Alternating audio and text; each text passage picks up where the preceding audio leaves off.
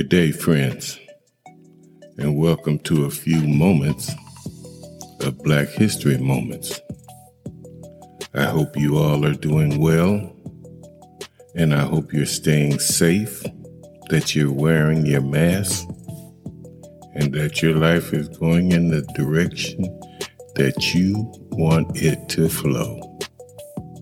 If you listened to the episode 1943, then I told you about some of the atrocities and the things that our fathers had to go through in the military service. And I also told you that I would have to break this down into two segments. And this is the second segment things they had to go through when they came home, atrocities that were put on them that helped create this rat race. So get your coffee mug and sit back and relax for a few minutes. And I'm going to expose some people to you. I'm going to tell you some well hidden secrets about how our government segregated America. When Eugene Burnett saw the new tract houses in Levittown, New York, he knew right away he wanted to buy one. It was 1949, and he was ready to settle down into a larger home with his family. The newly established Long Island suburb seemed like the perfect place to begin their post war life, one that he hoped would be improved with the help of the GI Bill a piece of sweeping legislation aimed at helping World War II veterans like Burnett prosper after the war. But when he spoke with a salesman about buying the house using a GI Bill guaranteed mortgage, the door to suburban life in Levittown slammed firmly in his face. The suburbs was not open to black people. And the Burnetts weren't the only black Americans for whom the promise of the GI Bill turned out to be an illusion. Though the bill helped white Americans prosper and accumulate wealth in the post war years, it didn't deliver on that promise for veterans of color. In fact, the wide disparity in the bill's implementation ended up helping drive growing gaps in wealth, education, and civil rights between white and black Americans. While the GI Bill's language didn't specifically exclude African American veterans from its benefits, it was structured in a way that ultimately shut doors for 1.2 million black veterans who had bravely served their country during World War II in segregated ranks. When lawmakers began drafting the bill in 1944, some Southern Democrats feared that returning black veterans would use public sympathy for veterans to advocate against Jim Crow laws. And to make sure the GI Bill largely benefited white people, the Southern Democrats drew upon tactics they had previously used to ensure that the New Deal helped as few black people as possible. During the drafting of the law, the chair of the House Veterans Committee, Mississippi Congressman John Rankin, played hardball and insisted that the program be administered by individual states instead of the federal government. And he got his way. Rankin was known for his stark racism. He defended segregation, opposed interracial marriage, and had even proposed legislation to confine then deport every person with Japanese heritage during World War II. When the bill came to a committee vote, he stonewalled in an attempt to gut another provision that entitled all veterans to $20 a week of unemployment compensation for a year. Now, people, I must say $20 a week of unemployment was a lot of money back in those days. And Rankin knew this would represent a significant gain for black Southerners, so he refused to cast a critical proxy vote in protest. But the American Legion stepped in and ended up tracking down the congressman who had left his proxy vote with Rankin and flying him to Washington to break the deadlock. Roosevelt signed the Servicemen Readjustment Act into law on June 22, 1944, only weeks after the D Day offensive began. It ushered into law sweeping benefits for veterans, including college tuition, low home loans, and unemployment insurance. But from the very beginning, black veterans had trouble securing the GI Bill's benefits. Some could not access benefits because they had not been given an honorable discharge, and a much larger number of black veterans were discharged dishonorably than their white counterparts. Now, friends, I'm going to tell you something that I have never heard before. I've never read anything about it. I've watched all the movies on him and never saw anything about it. It's just something that the United States government decided was a secret for them to keep. We know back then that black veterans could be dishonorably discharged for any simple offense and were given these discharges at twice the rate of the white soldiers. In 1944, Jackie Robinson was arrested and tried in a general court martial when he was an Army lieutenant stationed at Fort Hood, Texas. His crime was refusing to move to the segregated section of a bus.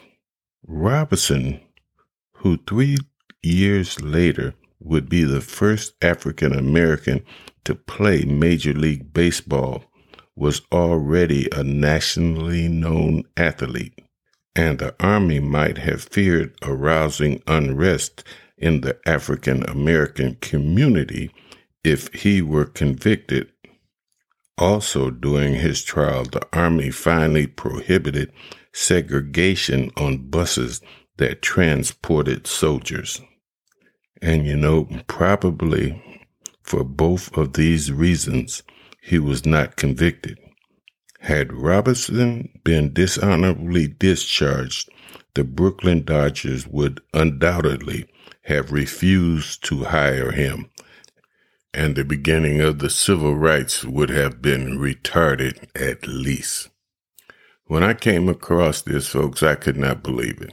Jackie Robinson, one of our known heroes in the athletic field, a lieutenant in the United States Army, was going to be dishonorably discharged for refusing to take a seat in the back of the bus. Veterans who did qualify could not find facilities that delivered on the bill's promises. Black veterans in a vocational training program at a segregated high school in Indianapolis were unable to participate in activities related to plumbing, electricity, and printing because adequate equipment was only available to white students. Simple intimidation kept others from enjoying GI Bill benefits. In 1947, for example, a crowd threw rocks at black veterans as they moved into a Chicago housing development. Thousands of black veterans were attacked in the years following World War II, and some were singled out and lynched. So Rankin had lost the battle to exclude black men from VA unemployment insurance. It was doled out unfairly. Men who applied for unemployment benefits were kicked out of the program if any other work was available to them, even work that provided less wages than they were drawing from unemployment. Southern postmasters were even accused of refusing to deliver the forms black veterans needed to fill out to receive their unemployment benefits. Now, civil rights groups and black veterans protested their treatment, calling for protections like black involvement in VA and non discriminatory loans. But the racial imperatives in the implementation of the GI Bill had already been set into motion. And as the years went on, white veterans flowed into newly created suburbs where they began amassing wealth in skilled positions. But black veterans lacked these options. The majority of skilled jobs were given to white workers. The post-war housing boom almost entirely excluded black Americans, most of whom remained in cities that received less and less investments from businesses and banks. The ghetto was born. You see, all this was caused because although the GI Bill guaranteed low interest mortgages and other loans, they were not administered by the VA itself. They could co-sign, but not actually guarantee the loans.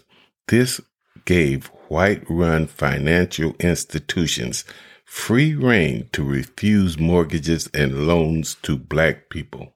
Redlining is in effect now and has been around for decades. And this was a practice of marking maps by race to characterize the risks of lending money and providing insurance, made purchasing a home even more difficult for black veterans. Lenders froze out poor neighborhoods, ensuring that loan assistance and insurance would be denied. And new white suburbs often came with overtly racist laws that denied entry to black people. In 1947, only two of the more than 3,200 VA guaranteed home loans in 13 Mississippi cities went to black applicants. These implements were not only confined to the South in New York and northern New Jersey suburbs. Fewer than 100 of the 67,000 mortgages insured by the GI Bill supported homes purchased by non whites. Well, there it is. Now we know. We know how that wealth gap between black and whites began. And it went something like this. If John bought a house in 1948 and he paid roughly $8,000 for it on a 30 year mortgage, by the time John Jr. Uh, was grown and raising a family of his own, John Sr.'s house was paid off. So when John Sr. died, the house that he paid $8,000 for, which would now be worth $200,000, was left to John Jr. Now, John Jr. is raising a family. He has no mortgage and he can set money aside for his child to go to college. His estate is worth at least 200,000 and he can set money aside that he would have paid for a mortgage to send his child to college. Or he could take that $200,000 home and put it on a $400,000 home, only owing $200,000. And in 10 years, that $400,000 home would be worth a half a million. This is the ball game black people never got into. This was the ball game that we were eliminated from. In the 60s, 70s, and 80s, although quite a few black people had good paying jobs, it was never enough to set aside college money for their children. And I can tell you something else. Many black men returning home from the war didn't even try to take advantage of the bill's educational benefits. They could not afford to spend time in school instead of working. And those who did were at a considerable disadvantage compared to their white counterparts public education provided poor preparation for black students. As veteran applications flooded universities, black students often found themselves left out. Northern universities dragged their feet when it came to admitting black students, and Southern colleges barred black students entirely, and the VA itself encouraged black veterans to apply for vocational training instead of university admissions and denied educational benefits to some students. And the students who did try to attend college found doors closed at every turn. A full 95% of black veterans were shunted off to black college institutions that were underfunded and overwhelmed by the influx of new students. Most were unaccredited, and with a mass influx in applications, they had to turn away tens of thousands of veterans. The original GI Bill ended in July 1956, and by that time, nearly 8 million World War II veterans had received education or training and 4.3 million home loans worth 33 billion had been handed out, but most black veterans had been left behind. As employment, college attendance, and wealth surged for whites, disparities with their black counterparts not only continued, but widened. My friends, there's no greater instrument for widening an already huge racial gap in post war America than the GI Bill. Today, a stark wealth gap between black and whites persists. The median income for white households in 2017 was $68,000, according to the U.S. Census.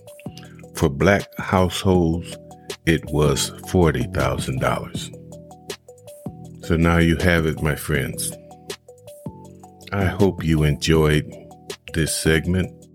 I hope you heard something that made you go, damn. That music tells me that it's that time. And until next time, my friends, it has been my honor